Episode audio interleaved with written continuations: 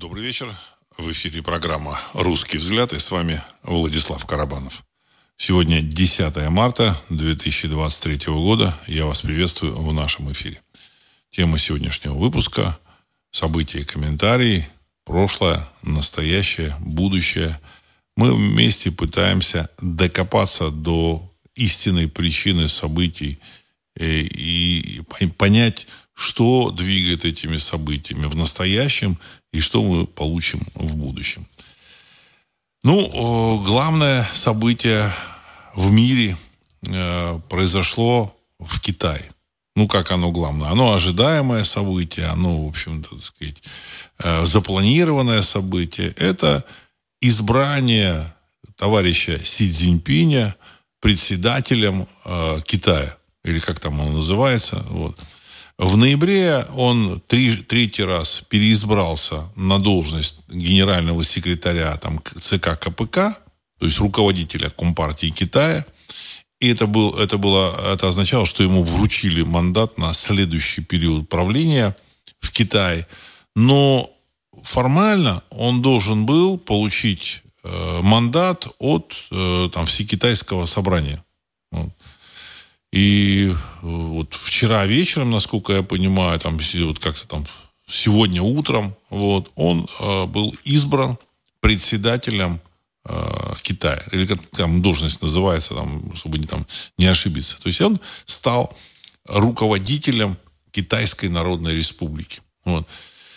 И тем самым был завершен цикл э, перехода э, власти товарища Си Цзиньпиня на третий этап. Значит, средства массовой информации говорят, что это впервые такое, вот я не знаю, там, э, там может быть, должности такой при Мао Цзэдуне не было, но на самом деле до 79 э,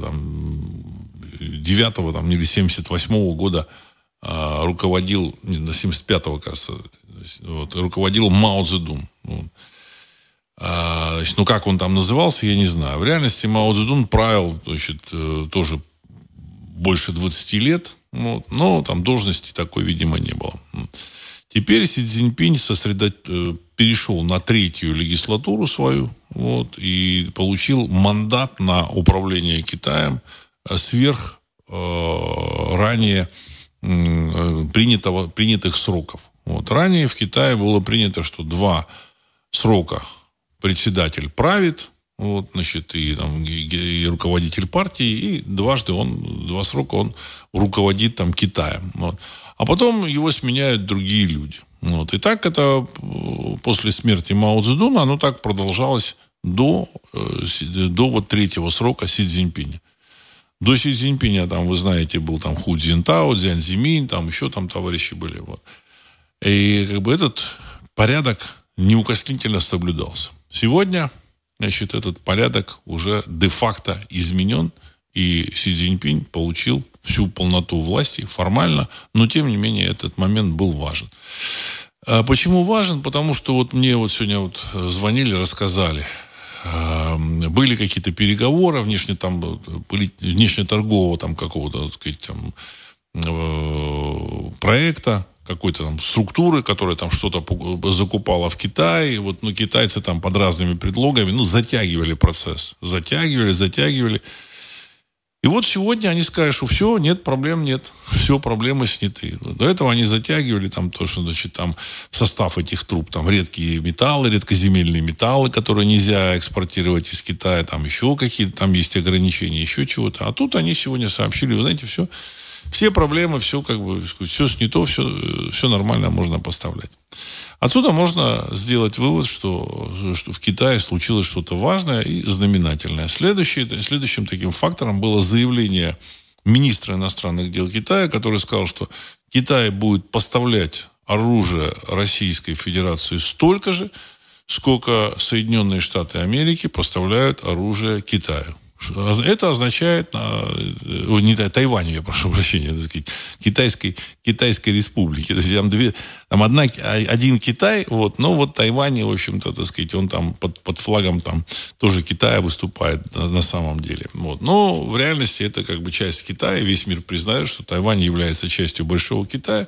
И его сепаратизм, он, в общем-то, а, не, значит, не признается Китаем, большим континентальным Китаем. Так вот, Китай будет поставлять России оружие столько же, сколько Соединенные Штаты поставляют оружие Кит... Э, Тайваню. Но де-факто это означает, что Китай будет поставлять а, оружие Российской Федерации столько, сколько нужно и сколько он сможет. При том, что, насколько я так понимаю, в Российской Федерации особых проблем нет. Ну, если, так сказать, есть только, только какие-то перебои с, со снарядами. А, значит, включение в поставки снарядов Китая, в поставки там беспилотников, еще каких-то, так сказать, там, там тепловизоров, там различных там сказать, таких вот э, военных э, приспособ, я так полагаю, что значительно может помочь российской армии достижении, в достижении ее целей. И есть такое ощущение, что и в Кремле ожидали вот этого момента. Вот. 21 марта в Россию приезжает товарищ Си Цзиньпинь, соответственно, значит, э, либо Запад договаривается, я об этом говорил, о том, что есть сказать, вот, э, какие-то наметки того, что значит, на Западе начали голоса там раздаваться, что надо бы договориться с Россией. Вот. Какие-то, видимо, там закулисные переговоры проводятся. Вот, и, в общем, какие-то наметки там уже как бы сделаны были. Но это так, наметки. Вот. Либо Запад договаривается, либо после визита товарища Си Цзиньпиня э, российская армия э, развивает наступление и, в общем-то, завершает всю э, кампанию на территории 404. Нравится кому-то это или не нравится. Очень эм, активно а, вот, э, значит, ну, люди, которые оттуда, с этой территории 404, или как-то ее поддерживают, я не знаю, но, да, они очень активно там пишут свою позицию, что ха-ха-ха, у России там какие-то бумажные вот эти кинжалы, бумажные цирконы, там, в общем-то, ничего нет, э, армия, ВСУ, оно сейчас, сейчас проломит оборону России и так далее и тому подобное. На самом деле, э, всем таким наблюдателям объективным понятно, что речь шла об ожидании какого, какого-то события. Вот. Возможно, это ожидание каких-то катаклизмов, возможно, там каких-то там финансовых э, потрясений, может быть, еще там каких-то, так сказать, решений там внутри американского истеблишмента. Но, э, ждал, ждал Кремль ну, вот, каких-то шагов, вот, значит, э, в направлении России там, и какого-то, так сказать, подписания какого-то там решения там, вопроса по какому-то договору, а, естественно, решение может быть только выход и передача, из, выход а, НАТО с территории 404 и, в общем, передача этой территории под контроль России. Вот. Ну, и, возможно, вот этот съезд там тоже ожидался а, вот этими э, кремлевскими товарищами, вот, китайскими товарищами. Мне, мне сегодня рассказали о том, что в Москве, э, в общем-то, был, был какой-то, было какое-то серьезное совещание. На Кутузовском проспекте видели четыре э, кавалькады, то есть четыре вот этих вот значит, группы автомобилей, ну, кортежа вот, с э, правительственными автомобилями. Вот там был и правительственный автомобиль России, вот, значит, там вот эти аурус, вот, значит, это означает, что там двигались э, кто-то из первых лиц. Вот. И были еще четыре кортежа. Возможно, это были представители там, в общем Китая и э, Индии, возможно, еще кого-то. Возможно, еще какой-то, так сказать, там, а, органа власти Российской Федерации, в общем-то. И они, значит, где-то собирались сегодня решали какие-то вопросы. Может быть, они собирались вместе с Совбезом России, может быть, еще что-то. Значит, мы, мы не знаем, я просто передаю факт этот. И, на мой взгляд, этот факт означает, что а, началось движение к завершению, в общем-то, подготовка каких-то нам действий, э, переговоров к завершению всей этой операции на территории 404. Ну, я так понимаю, что публика там, так сказать, там думает, что, ну, вот, возможно, удастся тут что-то противопоставить России. Но, опять же, нужно смотреть на вещи объективно. Россия – это глобальная держава, которая в своей истории и неоднократно играла ключевую роль в мировых событиях. Добрая треть, а может быть и половина стран на планете появилась при том или ином участии России. Понимаете? Вот. Развалились вот эти вот колониальные империи, и развалились они в том числе и потому, что существовал Советский Союз, в общем, так сказать, Россия в виде Советского Союза существовала. И вот этот фактор, вот это появление вот такой мощной силы на планете, оно позволило Э, вот этим народам как-то освободиться от э, колониализма. Вот, и этим колониальным державам, в общем, так сказать, нужно было решать вопрос с, вот, с этими колониями.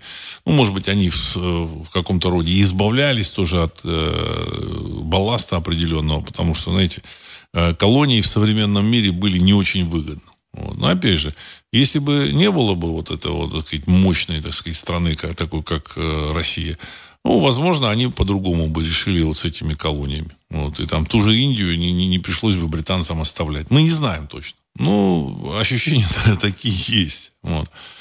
Некоторые страны появились при, при прямом участии России, там, значит, э, значит, там та же самая там, Болгария появилась, ну, так сказать, там Сербия, там Черногория, Греция при прямом участии России, э, Израиль появился при прямом участии Советского Союза.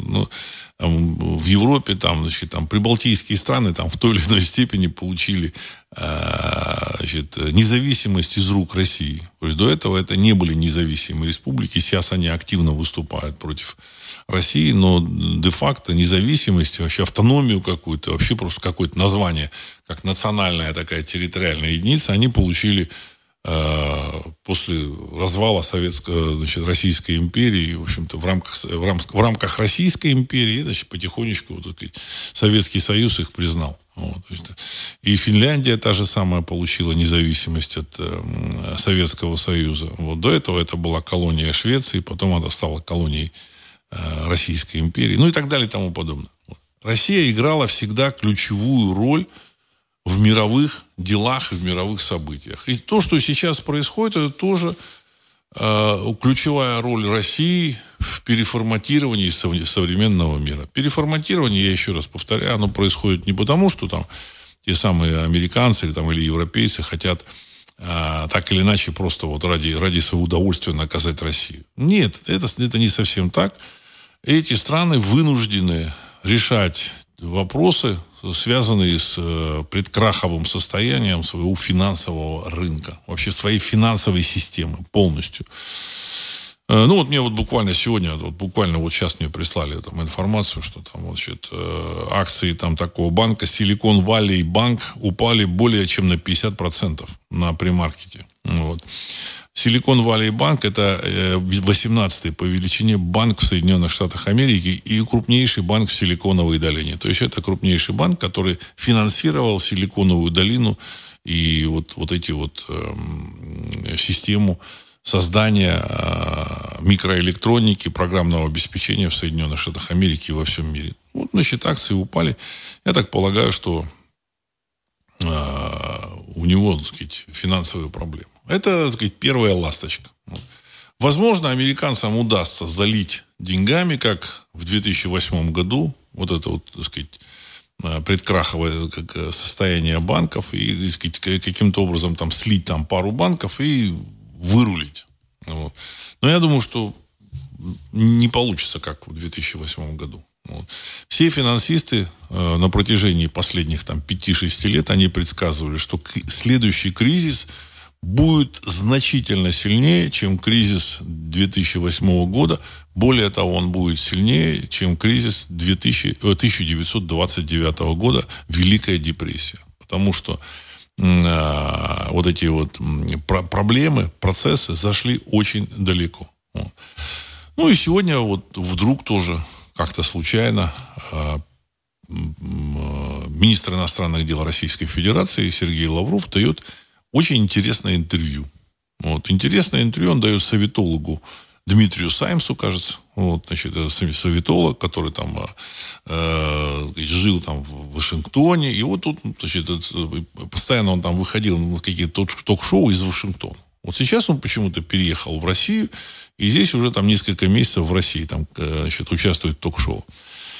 Э, ну, там много таких э, от вопросов, ответов, они, в общем-то, важные, но ну, не, не, не такие, не ключевые. Ну, а он дал значит, несколько ключевых ответов. Среди этих ключевых ответов значит, был ответ на вопрос о том, что будет делать Россия из-за из после взрывов северных потоков. Но я об этом тоже задавал вопрос. Мне, сути, было странно, что Российская Федерация как-то так не мычит, не телится взорвали у нее там эти газопроводы ценой там, в несколько там, десятков миллиардов долларов. Вот, значит, и от России, так сказать, ни слуху, ни духа. Она молчит, там какие-то ноты шлет. Вот, скромно, вот, стыдливо. И вот э, сегодня вот, Лавров уже так э, по-другому сказал. Он, значит, ну, мы подождем вот, э, значит, расследование, будет ли расследование или не будет. Но в целом я хочу сказать, э, что вопрос такой, конечно, нужно там, как вот э, на Руси есть поговорка, семь раз отмерь, один раз отрежь, а потом он сказал, ну, вы знаете, русский мужик, вот известна тоже такая поговорка, он медленно запрягает, но быстро ездит. И дальше вот этот э, э Дмитрий Саймс, он сказал, ну, может, может быть, можно э, как-то еще, так сказать, добавить, вот еще одну поговорку сказать, что долг платежом красен. Вот, ну, и получилось так, что ну, Лавров, он там перед этим сказал, я не хочу никому угрожать, я вообще, так сказать, стараюсь не угрожать. Вот. И поэтому вот эти слова, долг платежом красен, сказал э, вот этот, значит, э, э, интервьюер, вот Дмитрий Саймс. Вот. Э, значит, э, прямой намек, что будет ответка. Прямой намек, что будет ответка. Вот. Я так полагаю, что это, это алаверды каким-то силам в, в американском истеблишменте для того, чтобы урегулировать все вопросы, которые касаются вот этих вот, так сказать, нападений на Россию. Кстати, Лавров сказал о том, что взрывы этих трубопроводов э, де-факто означают военное нападение на Россию военное нападение на Россию. Ну и вот вместе с этим долг платежом красен, э, медленно запрягаем, быстро ездим. Я так полагаю, что, в общем-то, угрозы были вполне себе прозрачными, и американцам, в общем-то, сообщили, что нужно задуматься. Вот. Понятно, что это сигнал, и сигнал очень серьезный. Вот. Хотя мы уже привыкли, что в России там угрожают, вот, значит, начинают говорить, ну, не дай бог, там, ВСУ, там, значит, нанесет там удар или какой-то снаряд залетит на территорию России, там, в Белгородской, Брянской области. Ну, ну залетело, ну, в общем-то, ответа пока там особого нет. Вот. Но в целом, я так полагаю, что товарищи в Кремле приободрились. Вот. Они ждали, по всей видимости, Китая. Вот. И теперь они будут уже готовиться к решительному наступлению и решительному э, развязыванию этому, этого узла. Вот. Без участия Китая, без взаимодействия с Китаем, я так полагаю, они э, не хотели действовать. Они могли действовать, но не хотели. Вот. Отсюда вот вся эта вот, значит, бодяга, которая длилась там с лета прошлого года, ни войны, ни мира. А воевала единственная вот эта э, частная военная компания «Вагнер». Ну, вот. Де-факто, насколько я понимаю, эта частная военная компания «Вагнер», она фактически взяла на себя э, значит, боевые действия, ну, практически, сказать, с главными силами э, ВСУ армии Украины. Вот. Кто-то там начнет рассказывать, что ну вот армия там Украины. Значит, армия Украины, она, к сожалению, к сожалению, она, значит, есть такой термин у военных сточена. Сточена. И поэтому, вот, значит, мы же и смотрим, вот вы тоже, наверное, смотрите какие-то комментарии там блогеров, там телеграм-каналы, когда люди рассказывают, кого там они берут в плен, что там происходит. И вот они там начинают рассказывать о том, что вы знаете, в плен берем, вот в плен попадают там какие-то, значит, там, астматики, э, сердечники, то есть люди, которые, ну, в принципе, негодны к несению военной службы. Ну, то есть это, в общем-то, уже тот, тот человеческий контингент, который, который собрали, у них уже нет никого, кто мог бы воевать. И поэтому иллюзии относительно того, что какая-то армия Украины будет наступать, это, в общем-то, сказать, иллюзия. Вот. Э, насчет наемников, э, мы не знаем, сколько наемников э, уничтожено вот в этих вот боевых действиях, начиная с февраля прошлого года. Не знаю. Я так думаю, что да, достаточное количество. Э, можно вспомнить вот, даже вот а, удар в марте, кажется, прошлого года, когда там, значит, на э, в, ну, в, помещение, в здание, в котором там остановились на полигоне, там тренировочно вот эти наемники, было одним ударом э, крылатой ракеты российской, было уничтожено около 500 человек. Одним ударом. Таких ударов было достаточно, поэтому я думаю, что не один десяток тысяч, конечно, так сказать, там этих наемников э, сложили свои головы. Вот. Желающих, поэтому, по всей видимости, нет. Ну, единственное, значит, там Орбан там говорит о том, что ну, вот в НАТО начинают обсуждать вопрос о том, не послать ли им свои части для э, ведения боевых действий на территории Украины. Это, я так полагаю, что это, в общем, пугалки, пугалки, пугалочки. Вот. Никто туда не поедет, никому там делать нечего. Понимаете? Нужно четко это все понимать. Делать там французам, немцам, даже полякам, которые там вот им сказали, что там вот за восточные кресы там вы можете там повоевать, и, и полякам, там, румынам, делать там нечего. Понимаете? Вот. И умирать там, в общем-то, они не хотят. Вот. Поэтому, э, в принципе, либо можно было договориться, э, договориться, в общем-то, сказать, на, на Западе они как бы не хотят. Дело в том, что им нужно еще там решать свои вот эти финансовые вопросы, вот с этим, вот сказать, финансовым кризисом, и поэтому у них, у них там какие-то свои существуют э, там планы, возможно, иллюзии о том, что они нанесут поражение России. По поводу леопардов э, информация такая, что значит, там, э, бойцы там, те, тех или иных подразделений значит, за, говорят, говорят о том, что мы ждем, не дождемся, когда появятся эти леопарды. Мы хотим их, как бы, так сказать, свалить для того, чтобы заработать денег. Ну, вот. Поэтому, насколько я понимаю, эти леопарды просто их, их просто прячут. Вот. Э, по какой-то информации там какие-то леопарды уже там застряли в черноземе. Вот украинском. И поэтому, в принципе, перспектив э, нет никаких. Я, если вот помните, еще говорил э, несколько этих выпусков назад, что планирую поехать в Одессу в сентябре месяце. Ну, будем надеяться. Будем надеяться. Я за мир, выступаю за мир. Я думаю, что и вы за мир, и значит, люди, которые живут на территории 404 за мир и в Европе за мир, и американцы за мир, все и за мир. Но, но мир на каких условиях? Вот. Ну, будем надеяться, что, в общем-то, мир будет на правильных условиях. Так. Э, ну вот, сейчас вот Ануфриев пишет. Система онлайн-банкинга Silicon Valley Bank и мобильные услуги сейчас недоступны для бизнес-клиентов. Ну, это, в общем, все. Все. 18-й банк э, в США, там, сказать, я не знаю, какой у него, какие у него активы, но это, в общем-то, серьезно, серьезный обвал. Вот, значит, здесь вообще, я тоже Ануфриев, Ануфриев пишет. Банк Силиконовой долины был закрыт регулирующими органами и ФДИЦ для защиты страхова, застрахованных вкладов. Вот. Ну, то есть, видимо, все. Это означает, что банкротство этого банка. Вот. Это не, далеко не первая ласточка, но, возможно, это, в общем, такой серьезный, такой, серьезный сигнал того, что банковская система э, уже не может существовать с теми, в общем-то, займами, которые она, она выдает американскому, выдала американскому государству и различным вот этим э, бизнес-структурам.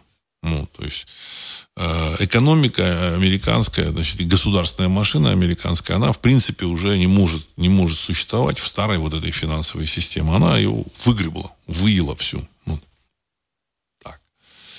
Роман 2. А вы ведь предупреждали, что никаких потоков никому не даст заработать. И нечего их было прокладывать. Конец цитаты. Совершенно верно, верно, уважаемый Роман. Я много раз говорил о том, что не нужно там, в общем-то, хлопать ладоши, ладоши, как вот кремляне хлопали в ладоши говорили, ну вот видите, они говорили, что мы не, не доведем этот северный поток, ну вот мы довели довели, вложили там кучу денег, огромное количество денег, когда там отказ, отказались одни там корабли там док, докладывать последние там 50 километров. Видимо, за безумные деньги наняли там другой корабль, купили, пере, переориентировали, от, э, за, заморозили какую-то другую стройку. Там, видимо, там какие-то деньги без, платили как бы постоянно. Да, довели, ну и что? Ну, результат вы знаете. Так, блогеры говорят, Поднебесная планирует мобилизацию 20 миллионов. Фейк? Ну, знаете, для Китая 20 миллионов это, в общем-то, сказать, э, как это говорит, партизанский отряд это миллион человек. В Китае может послать партизанский отряд численностью в миллион человек. 20 миллион, миллионов человек это, конечно, очень, так сказать, серьезная численность, но я так полагаю, что у них таки такая возможность есть. Вот. Возможно, они будут учиться в России, возможно, они отправят сюда там каких-то офицеров. Вот. Может, могут отправить и 200, и 500 тысяч, и миллион и миллион, и, и все.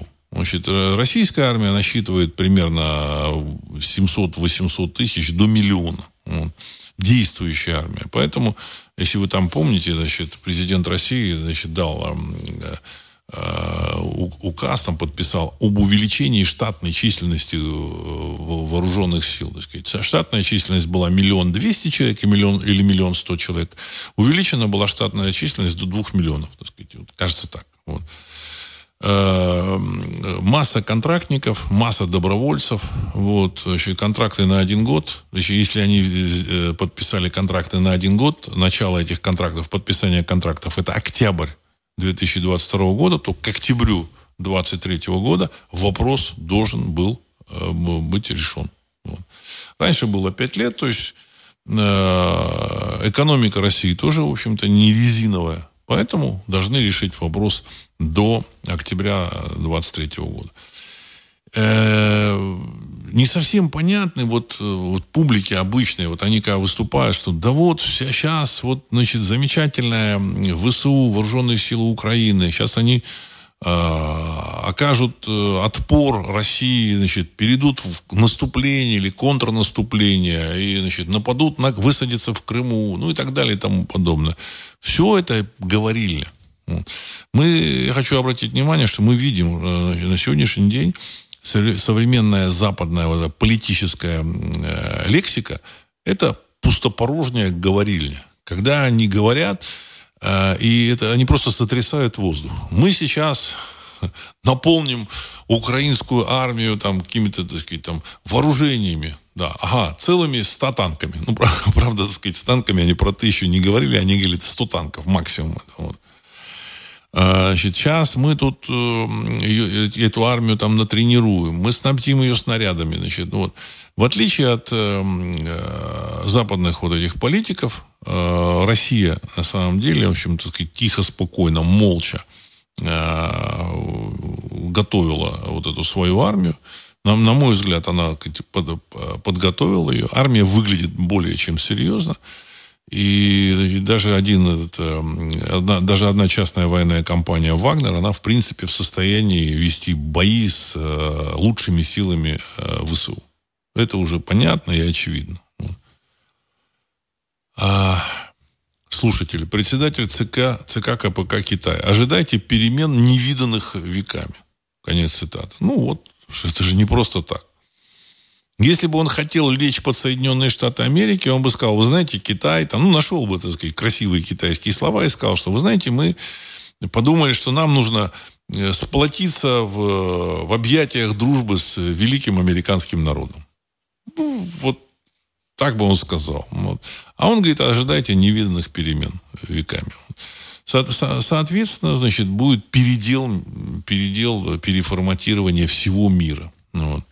Переформатирование, оно, я, я много раз об этом говорил, это значит, создание э, шо, великого шелкового пути, который, в общем-то, так сказать, уже там намечается. Вот этот великий шелковый путь, он будет проходить э, через Россию, в первую очередь, из Китая, с Дальнего Востока через Россию в Европу, и из Индии, так сказать, из Юго-Восточной Азии, то также через Россию в Европу. Потому что это самый короткий путь.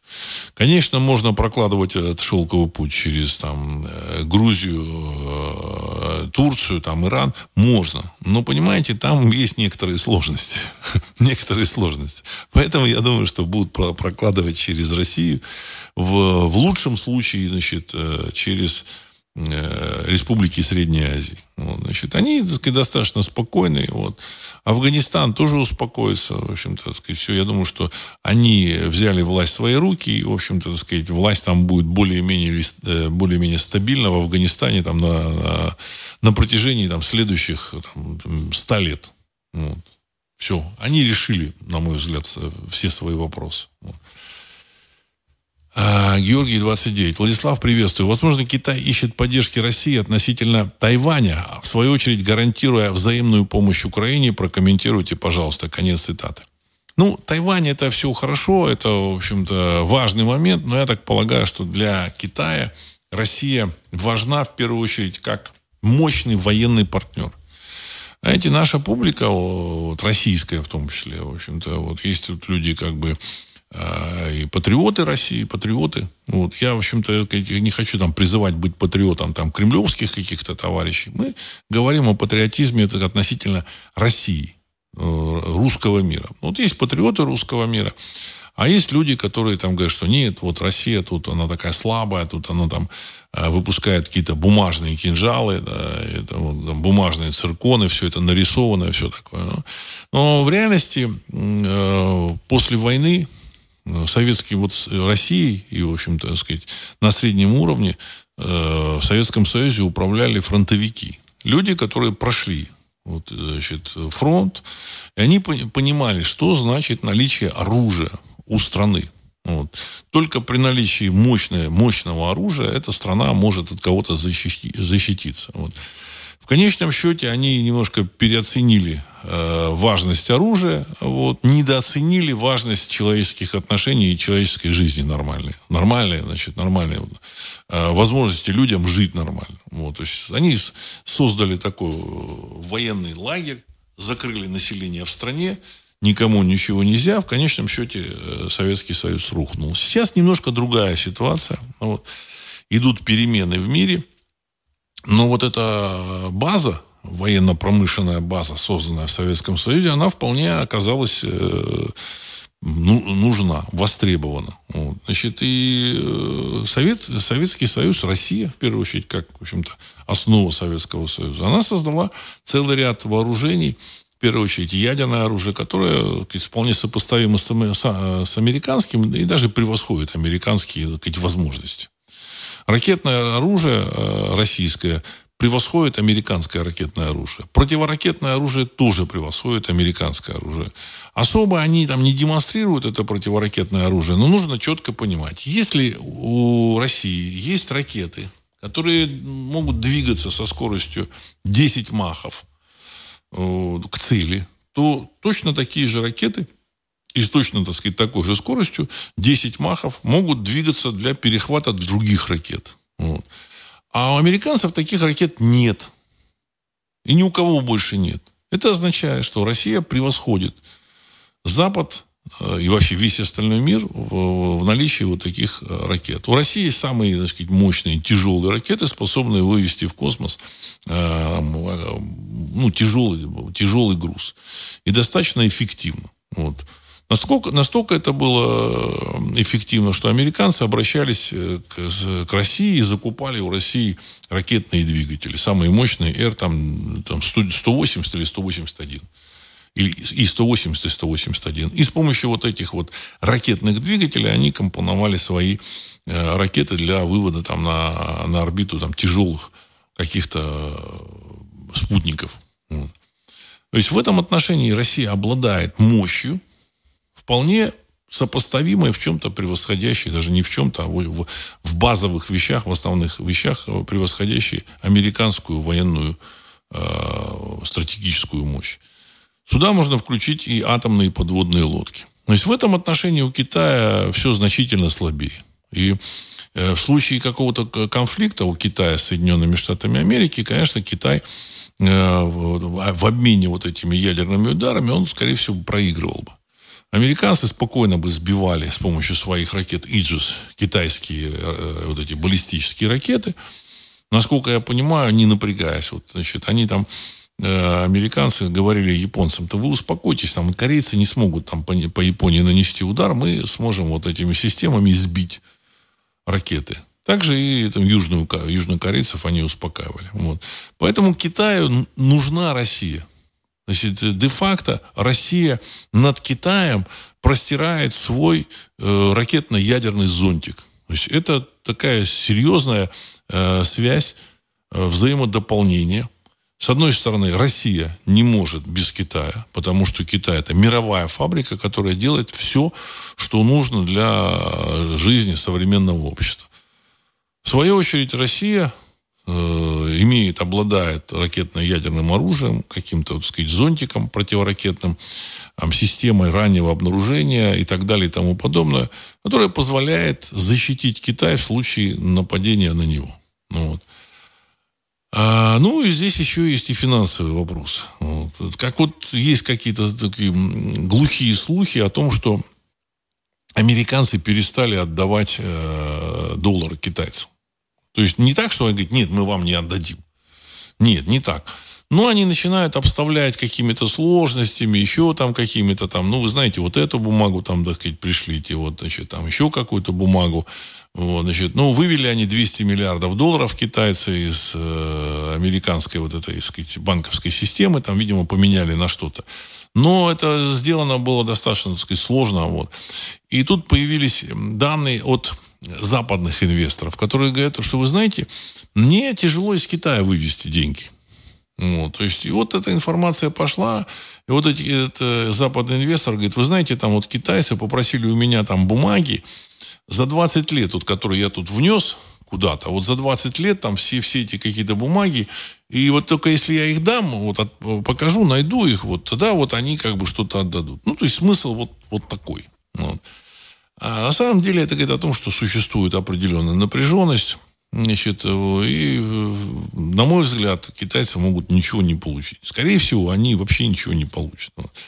То же самое Европа. Она со скрипом, с кряхтением отдает эти деньги китайским этим инвесторам. Как отдает? Не, не сами деньги нужны. А нужно вот этим китайским инвесторам или китайским держателям вот в этих, на этих банковских счетах нужно что-то купить. А значит, если они начинают что-то покупать, то там, в общем-то, сказать, продукции там не хватает или там, э, инфляция может скакануть. Понимаете? Вот. И, соответственно, значит, э, банковская система задерживает возможности вот этим китайским держателям там, средств э, пользоваться этими деньгами. То есть процесс, он зашел уже в тупик. Вот эта война, которая там происходит на территории Украины, это, в общем, следствие как раз такого финансового кризиса э, небывалого. Финансового кризиса, который ожидает весь мир. Вот. Вот еще тут Ануфриев пишет. Котировки акций First Republic Bank упали на 50%. Котировки акций Signature Bank упали на 25%. Конец цитаты. Ну, вот видите, так сказать, что да. Ануфриев. Акции криптовалюты США потеряли более 2 триллионов рыночной капитализации менее чем за 24 часа. Фьючерсы на фондовом рынке только что достигли двухмесячного минимума, а биткоин упал ниже 20 тысяч. Крах банков Силиконовой э, долины станет вторым по величине банкротством банка в истории США. Ну, вот видите, как интересно. Ну, посмотрим, посмотрим. Я думаю, что вот эту первую волну, эти американская вот эта финансовая дирекция, ну, так сказать, система, которая, так, администрация, которая управляет, регулирует банковскую деятельность, они могут быть там, может быть, отобьют как-то, или ФРС как-то отобьет. Но сам факт, что процесс начался, и он, так сказать, то там, там вспыхивает, то там вспыхивает, это означает, что процесс, он уже идет. Идет. Вот. Как они хотят из него выйти, мы не знаем. Может быть, они, значит, считая, что нужно вот любой ценой сохранить доллар, но отсечь вот этих вот как бы держателей вне США и вне там Европы. Возможно, значит, ну, живущих, вот, которые не являются гражданами там, США, Европы, там, в общем-то, китайцев, там, индусов, например, там, или, или арабов. Или, значит, они начали с России, с Китая, потом там э, уже будут отсекать там остальных по очереди. Вот. Главное им сохранить какой-то пул свой. Вот.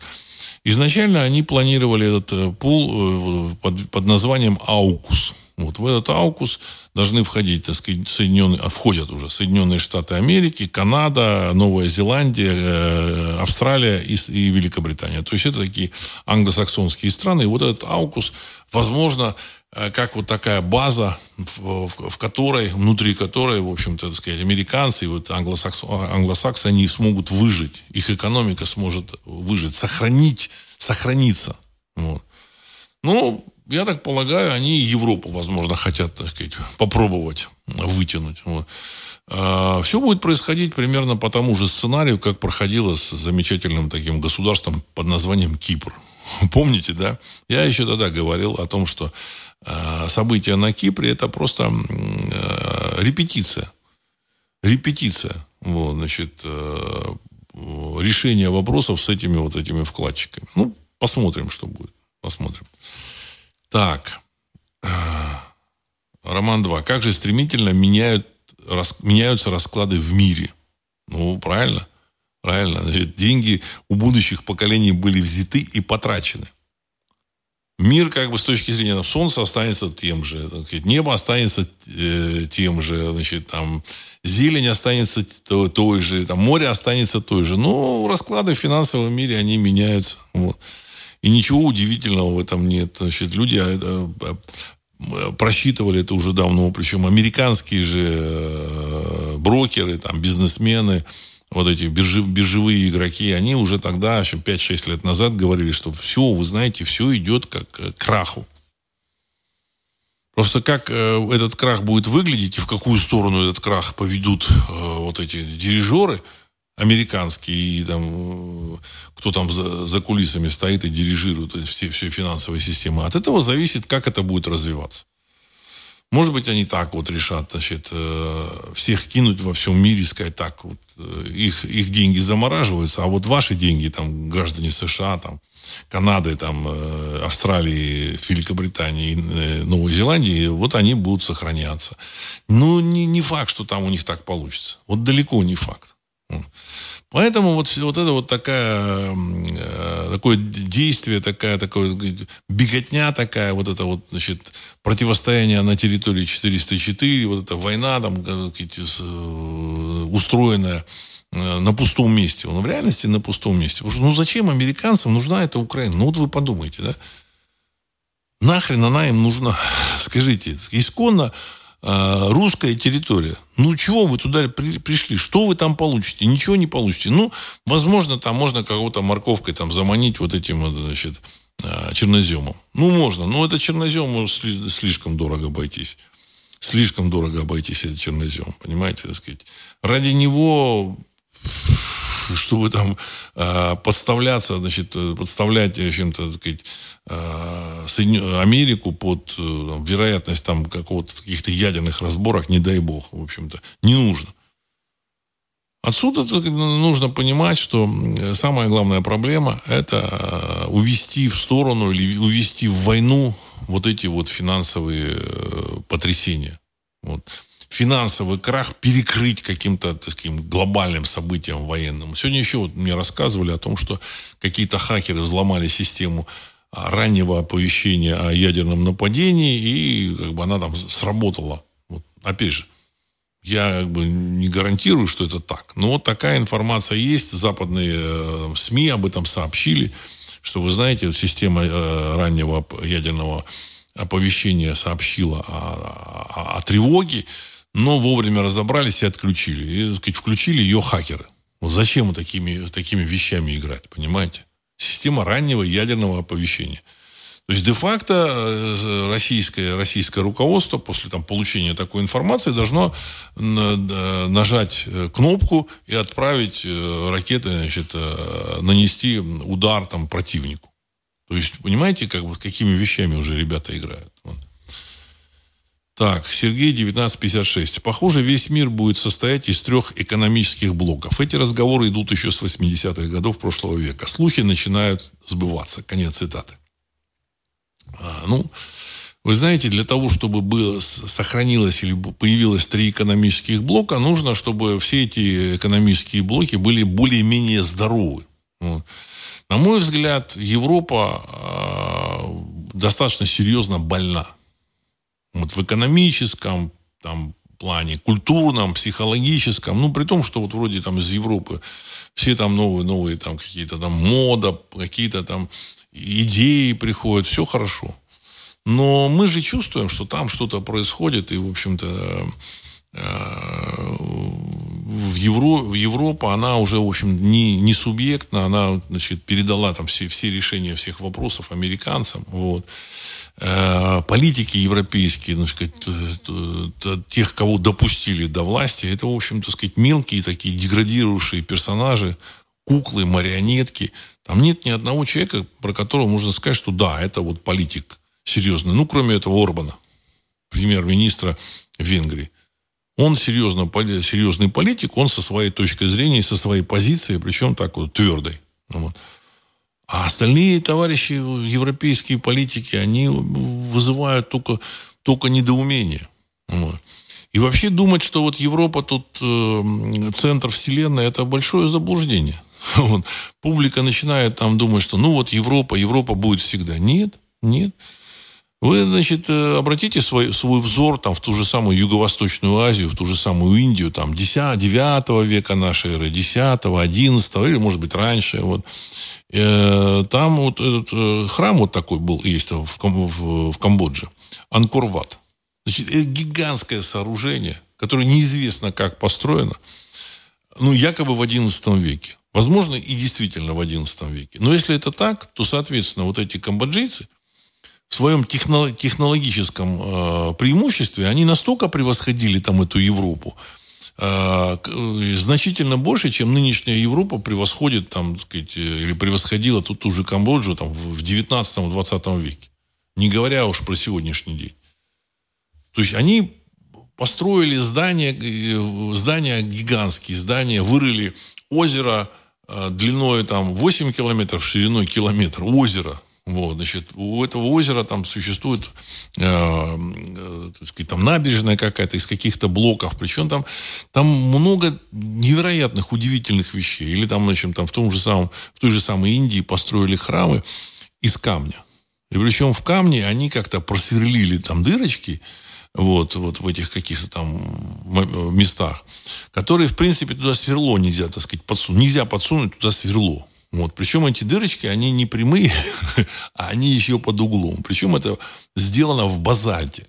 Базальт это магматическая порода, так сказать, э, крайне твердая, вот она, так сказать, э, чуть помягче там алмаза, конечно, но, но тем не менее это твердая порода. Как они это сделали? То есть уровень технологический был высочайшим. То есть я так полагаю, что вот когда в Европе были мрачные там э, столетия средневековья глухого, вот в этой Азии был расцвет э, технологический, культурный, политический расцвет. Вот. На Востоке. Восток. Вот.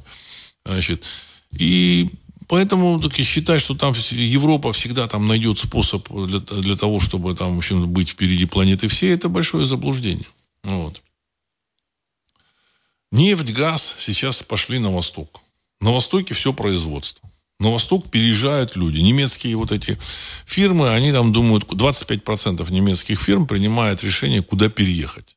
То есть у них два варианта. Либо переехать в Соединенные Штаты Америки, либо в Китай. Значит, надо иметь в виду, что у них есть выбор, переезд в Китай. Понимаете? Это уже говорит о том, что 25%. Это говорит о том, что дела э, в Европе не очень хорошо. Вот эта огромная бюрократия, которая там есть, она, в принципе, она сама себя не, не исправит, не сократит, ничего она не сделает. То есть это такой тупиковый путь. Ну, единственное, если вот в результате вот каких-то там потрясений финансовых, там, кризисов, э, Россия эту систему, в общем-то, поможет э, демонтировать, а дальше там люди, там вот эти европейцы, они сами там, может быть, что-то там переформатируют у себя. Но та Европа, которая есть сейчас, вот с этой Урсулой фон дер Ляйен, там вот с этими Шольцами, с Макронами, в общем-то, все это тупиковый путь. Тупиковый путь. Вот. А, так.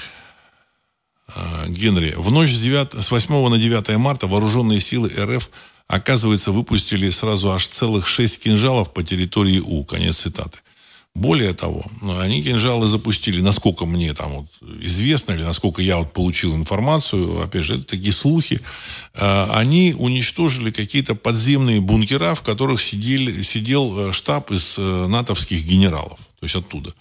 И на самом деле эти бункера были уничтожены. То есть вот. То есть э, понятно, что запускали только по верным целям, значит, по целям, которые находятся на большой глубине, и, в общем-то, насколько, насколько там известно, э, значит, задача э, реализована. Вот, значит, они пробили вот, значит, толщу, под которой находились вот эти вот, вот этот центр управления. Реальный центр управления, реальный штаб.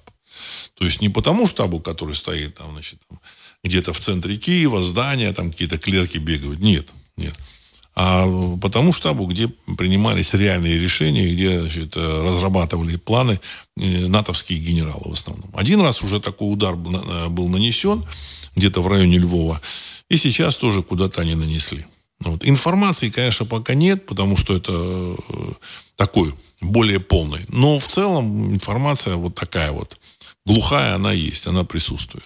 Что уничтожена какая-то вот такая управленческая группа серьезная. Так, Патрик, как думаете, Кремль предложил Китаю часть земель на Украине? Конец цитаты. Да, я думаю, что в Китае, возможно, вот, вот в этих последних событиях, э, я думаю, что ему сейчас не до этого. Не до этого. Вот. На самом деле, при всем при том, у Китая достаточно земли для того, чтобы прокормить свое население. Вот. Если нужно закупить какое-то какое продовольствие, а Китай закупит у России – у России рекордный урожай сбора зерновых, э, такие урожаи, которых не было никогда в истории России. Поэтому, в общем-то, Россия спокойно может отправить в Китай там, достаточное количество, значит, э, освоить эти территории на Украине, или там, в общем кто-то там освоит на, на Украине, значит, э, там, серьезные специалисты. Ну, вот.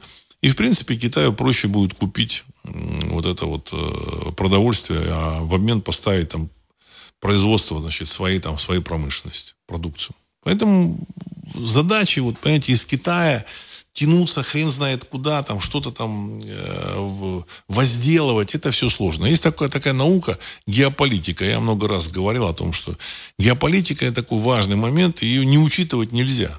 В данном случае э, просто вот, так сказать, тут последние там события в Грузии какое-то такое местное местный такой Майдан с требованием там, э, ну, отменить закон, понятно, это как бы предлог об отмене там, закона об иноагентах. Но в реальности это Майдан э, с желанием свергнуть местное, в общем-то, правительство, местную власть и как бы заменить там майдановской властью и открыть второй фронт э, Грузии против России. Вот. Это прямое ценное указание значит, западных игроков. Вот. Значит, э, они к этому делу подтянули вот местную молодежь, там 20 тысяч местной молодежи, которая хочет в Европу. Но на самом деле э, сказали, сказали, так сказать, умные люди, что существует, так сказать, в фантазиях оно существует, там представление такое, что Грузия находится где-то между Голландией и Бельгией. В фантазиях. Вот. Но в реальности Грузия находится между Турцией и Россией. А с востока у Турции там э, Иран и, и Армения и, и Азербайджан. Поэтому э, им, может, очень хочется в Европу. Они хотели бы. Но, понимаете, до Европы от Грузии далеко. Им нужно решать вопросы с Турцией и с Россией. Ну, с Арменией и с Азербайджаном. Все. Вот это и есть геополитика. То же самое э, те же, тем же самым китайцам. Может быть, они что-то хотели бы там на, на Украине возделывать, но это далеко. Все равно, понимаете, все равно там 5-6 тысяч километров. Вот. Так же, как вот американцы. Вот они хотят там в Европе управлять, но, в принципе, от Америки до Европы все равно далеко. Все равно далеко. Все равно им, они вынуждены будут уйти. Понимаете, нравится им, не нравится. Понимаете, значит, и после финансового краха, вот этого, краха вот этой банковской системы, я так полагаю, что американцам будет там не до Европы, Европа, Европе будет не до американцев, не до, не до войны там с Россией, там уже все. Они, в общем-то, вопросы уже там начали решать. Я думаю, что они не решат эти вопросы. Все уже, все понятно. Россию они не, раз, не, не, не смогли разгромить не смогут разгромить. Это все понятно, очевидно.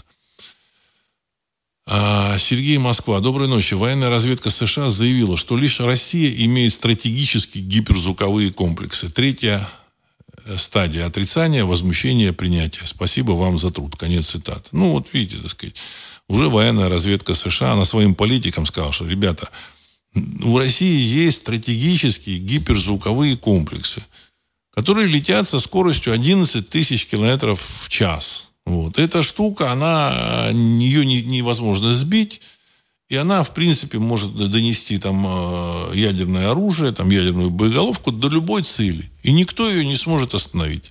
Вся стратегия и тактика американская э, в 90-е, начало 2000-х годов была рассчитана на то, чтобы противопоставить России, ну, как считалось, она ослабшая страна, ослабевшая, вот, значит, э, которая не может ничего в общем, создать.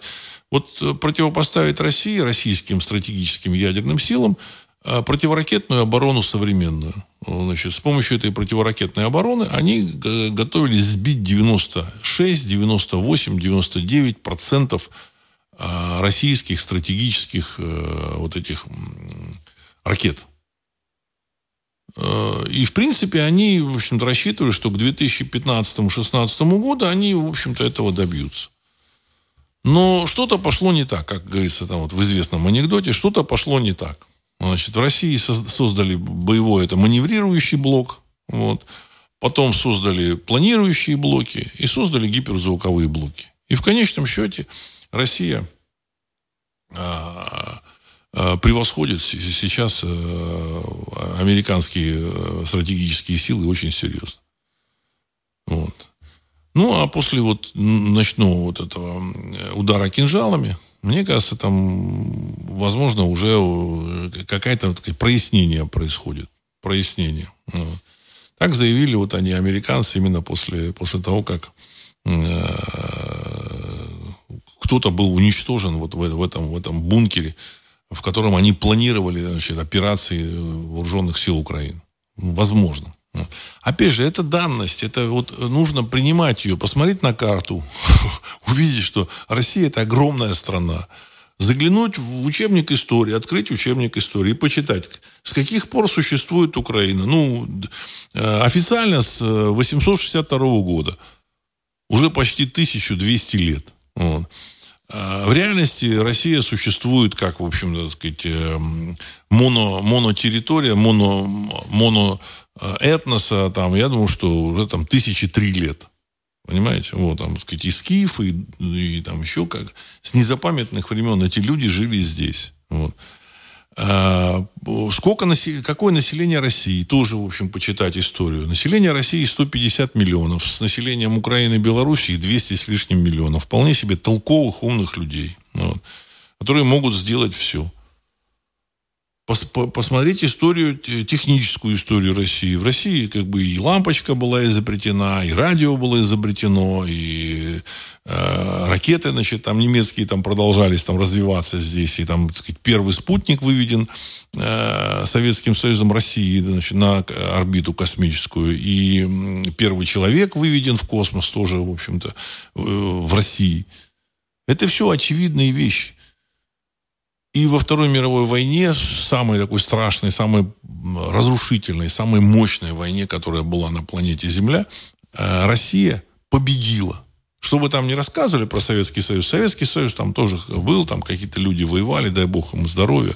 Вот. Но Россия победила. То есть это факты и рассчитывать, что Россия проиграет э, каким-то вот этим вот э, непонятным странам Запада, там, Финляндии какой-то там, или там еще каким-то недоброжелателям, понимаете, там, там есть недоброжелатели. Вот, вот америка... немцы не хотят воевать, это понятно. Вот. Ну, и французы, я там думаю, что не очень хотят, хотят воевать. Ну, какое-то как, как, как, какое-то собрание людей, которые там... Они разгромили нам Россию во главе там с Блинкиным и с этим Байденом. Вот они еще там, э, где-то они там решали, там, за чашечкой кофе, там, они там совещания, на, Рамшта, на Рамштайне совещания, вот эти генералы, там, они собрались. Да, мы сейчас поставим на Украину и разгромим российскую армию. Все это чушь, иллюзия. Нужно вещи воспринимать реально. А реальность такова, что это огромная протяженная страна, и плюс у России еще есть, так сказать, на Востоке такие серьезные союзники. Поэтому исходить нужно из реальности, что Россия в этой войне победит. Смысл для войны, вот, э, ну, американцам, у американцев есть смысл. Как-то вот возможно что-то там как бы оттяпать у России, там, еще как-то решить вопросы, расчленить ее. Может, что, что они себе там взбрели, я не знаю.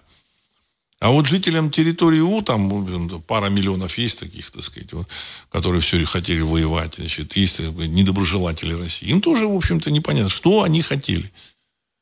На что они рассчитывали. А, то, что происходит, оно, в общем, происходит совершенно, совершенно закономерно.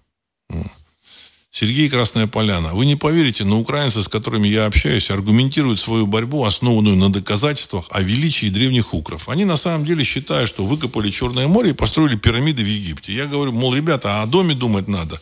Но это никак не действует. Вопрос, как вы считаете, что, что, что с ними случилось? Что это? Конец цитаты. Ну, попытки заменить реальность какими-то фантазиями, понимаете. Это обычные, сказать, сельские эти ребята, вот, э, их не случайно там, особенно Западная Украина, называют рагулями. Значит, их же почему рагулями называют? Потому что а, в город, там, Львов, а, они могли приходить только а, ночью. Ночью. А днем они не могли выходить за пределы а, территории, огороженной вот этими рогатками. Вот, вот эти рогатины стояли на дорогах. И вот за эту рогатину он не должен был заходить все днем. Только ночью. Вот ночью они приходили, это молоко ставили там этому польскому там э, администратору какому-то там или еврейскому торговцу, там, так сказать, разные там люди жили в этом городе Львове замечательном. И забирали пустую посуду, там денежку, которую им оставляли за предыдущую там кринку молока, и все, и за рагули, и за вот эти вот э, рогатины. Поэтому их называли рагулями. Понимаете? Это простые люди. Простые, бесхитростные. Э, они как дети. Ну, этих детей там дурачат, как хотят. Ну, что ж делать? Понимаете, когда э, Господь Бог хочет кого-то наказать, Он лишает его разума. Ну, вот это происходит такое, в общем-то, обучение. Обучение. И все, все вещи, которые вот они происходят, они вполне себе очевидны были с самого начала. Что ловить вот этому замечательному государству Украины нечего. Нечего. Нужно договариваться так или иначе с Россией. Притеснять русский язык не надо. Не нужно запрещать его там, говорить, что русский язык это язык э, даже не, как бы не коренной язык. Они там приняли закон какой-то, что русский язык не относится к коренным языком, языкам этой территории. Понимаете? Вот. И э, тому подобную хрень. Вот. Э, Причем это говорят на, русском земле, на русской земле, что ну, крайне раздражало людей. Крайне раздражало людей. Значит, поэтому вот эти вот там 700-800 тысяч человек, они вполне себе мотивированы и очень злые. Если вот им дадут приказ и разрешат, ну, российская армия, которая стоит, ЧВКшники, там эти луганская милиция, донецкая, они, в общем, очень злые. И если им дадут приказ, и значит, там какие-то правильные, там, водные, то они легко дойдут до западной границы. А, замечательной территории Украины. Это, иллюзий по этому вопросу не, не нужно испытывать. Вот. Ну, американские товарищи, они, в общем-то, решают свои вопросы, опять же. И они договорятся с Россией. Уверяю, уверяю вас, они договорятся. Потому что для них это Европа, Украина, это что-то далекое. Это как бы сейчас для вас там где-то какие-то события происходили в замечательной Венесуэле. Вот понимаете, так сказать, ну, или там на Кубе замечательной. Конечно, там можно поддержать Кубу, но вообще на, Куба на острове, правда, а тут Венесуэла прямо на, на территории. Или в Мексике. То есть вроде как бы э, они поддерживают, но это все далеко. Далеко. Так, Владимир 82. Роскомнадзор запустит в Рунет вепря для поиска инакомыслия. Вепрь будет отслеживать в сети сообщения, представляющие угрозу общественного порядка и общественной безопасности. Например, дискредитацию и фейки про ВС РФ. Кроме того, Вепрь будет выискивать авторов анонимных сообщений. Конец цитаты. Ну, я думаю, что отслеживание уже идет, и как минимум лет 10 12. Поэтому это вепрь, это просто официально там они там, ну, в общем-то, решили там пугануть кого-то. Вот. В России тоже будут перемены. Вы думаете, что в России так вот все, все, останется, все останется? Ничего подобного. Ничего подобного. Вся политическая система, она будет так или иначе меняться под, э, под, под действием того, что происходит в мире. Американцы были, были, я говорю, что уже были, потому что ну, их время уходит. Они были серьезными такими мощными жандармами, которые принимали решение, что кому можно, что кому нельзя. Но теперь они уходят. И главным инструментом их управления была не сила, а доллар. Надо это понимать. Доллар. С помощью доллара они подкупали политиков, прессу, деятелей культуры, э, общественных деятелей, там, в общем-то, и, в принципе, очень грамотно этим управляли. Сейчас доллар уйдет. Уйдет. Ну, вот. а в странах начнут решать какие-то, сказать, свои вопросы. И в, в России тоже начнут решать свои вопросы. Потому что здесь тоже масса вопросов. Насчет того, что кто-то вывозил куда-то какие-то деньги, кто-то там выстраивал там какую-то, значит, там замещение местного населения, вот, российского, значит, зазывали э, переселенцев, мигрантов из э, стран Средней Азии, еще откуда-то, вот. Все это было. Все это было. Тем самым они просто выполняли указания своих вот этих, так сказать, американских хозяев. Это надо тоже понимать. И э, теперь этим людям придется каким-то образом отвечать. Знаете, хотят они или не хотят, а хочет кто-то в Кремле или не хочет, придется это делать. Я думаю, что придется и отвечать ребятам, которые вот устроили вот эту вот э, э, пандемию, все, все, всю эту хрень, понимаете? Им тоже придется отвечать. Вы думаете, что они так это самое сказать, скажут, ну, вы знаете, ну да, мы ошиблись. Я вот сейчас смотрю, там канал «Звезда». Это канал, э, телевизионный канал э, Министерства обороны Российской Федерации. И там, в общем-то, ток-шоу, которые, во время которых обсуждают события вот во, во, во время боевых действий, там какие-то там, в общем-то, э, международные дела, там много чего они говорят. Ну, самое главное, я в последнее время, так сказать, слышу такие очень жесткие требования наказать тех, кто организовывал здесь пандемию в России. Понимаете? Ну, во всяком случае, вот так мне казалось, показалось. Вот. Это открытие, открытие студии, она как открытая студия там на Запад. Вот. Значит, э, э, может быть, они, как бы сказать, на Западе, все на Западе будут наказывать этих вот организаторов. Может, на Западе имеется в виду. Я не знаю. Но в любом случае, как, здесь тоже будут какие-то события, понимаете? Здесь тоже будут какие-то события. Будет политическая жизнь. Никуда не деться от этого. Нынешний мир, он такой американоцентричный, вашингтоноцентричный. В Российской Федерации, знаете, такой термин был у всех категорий там, а, общественных там, деятелей, а, там, публицистов. Они говорили, там слово такое было, Вашингтонский обком. Вот. И все понимали, что да, в Вашингтоне э, центр, центр современного мира. Все вопросы решаются в Вашингтоне. Сейчас все вопросы перестанут решаться в Вашингтоне. Это самое, самое важное. Понимаете? Это зависит не от того, что Вашингтон не захочет, или Россия не захочет, или там еще. Это зависит от финансовой ситуации. Все потихонечку, в общем-то, так сказать, э, демонтируется. Вот. Сергей 1956. Африканские, африканские страны выставили Францию из Африки как малолетнего ребенка. А они пытаются воевать с Россией. Страна, которая всю Европу в средние века держала под своим сапогом. Франция. Да.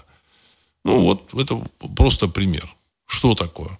А у Франции уже нет денег управлять этими самыми... Э, в Конго, кажется, их там выставили. В Конго. Нету денег у Франции. Нету. Понимаете? А эти э, местные африканцы, они, в общем-то, понимают, они очень тонко чувствуют происходящее. Может быть, он там э, логически не просчитывает, там времени у него нет, но он чувствует, интуитивно чувствует, что все, все, хозяева сдулись.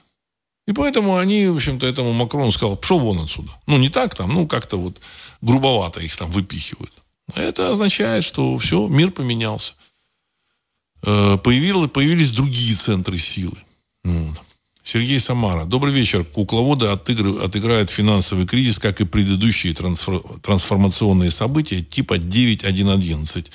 Барана Фикуса усилят контроль за населением. Конец цитаты. Уважаемый Сергей, я думаю, что сейчас у них это не получится. Опять же, если бы не было других центров силы, там как Россия, Китай, Индия, самостоятельных, самостоятельных, возможно, им что-то бы удалось. Но сейчас этого нет. И, в общем-то, сам кризис очень далеко зашел. Об этом говорили американские э, брокеры биржевые. Самые такие легендарные брокеры, там один, я как-то там даже говорил там в передаче там, пару лет назад, легендарный брокер, который там предсказал там какие-то события, там был партнером Сороса был, вот, там, 80-е годы.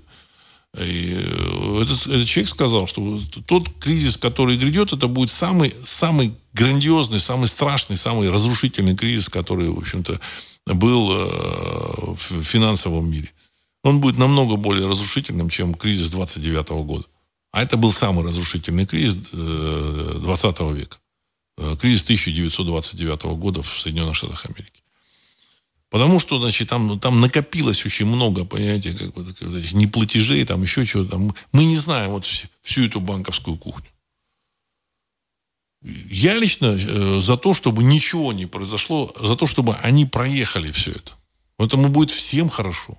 Ну, в каком отношении всем хорошо? Ну, люди привыкли, все, что тут менять? Там, ну, доллар, доллар, евро, евро.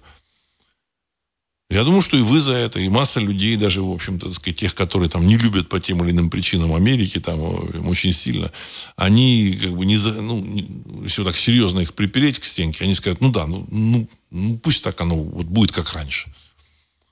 Понимаете? Мы на самом деле за определенную стабильность. Но, к сожалению, они вот залезли так далеко, что уже вот, вот сейчас вот Ануфриев пишет, там банки рушатся. А, вот здесь Ануфриев пишет. На момент банкротства у банка было 209 миллиардов долларов активов и 175,4 миллиарда долларов депозитов. Конец цитаты. Вы представляете, да? Это вот в этом банке, э, в банке, значит, Силикон там Валли, вот он называется. Вот. Значит, у него было, э, получается, так сказать, 385 миллиардов долларов. Эти деньги, эти деньги, так сказать, чести этих денег нет. Понимаете? Вот. А, значит, вот такая вот ситуация. Вот.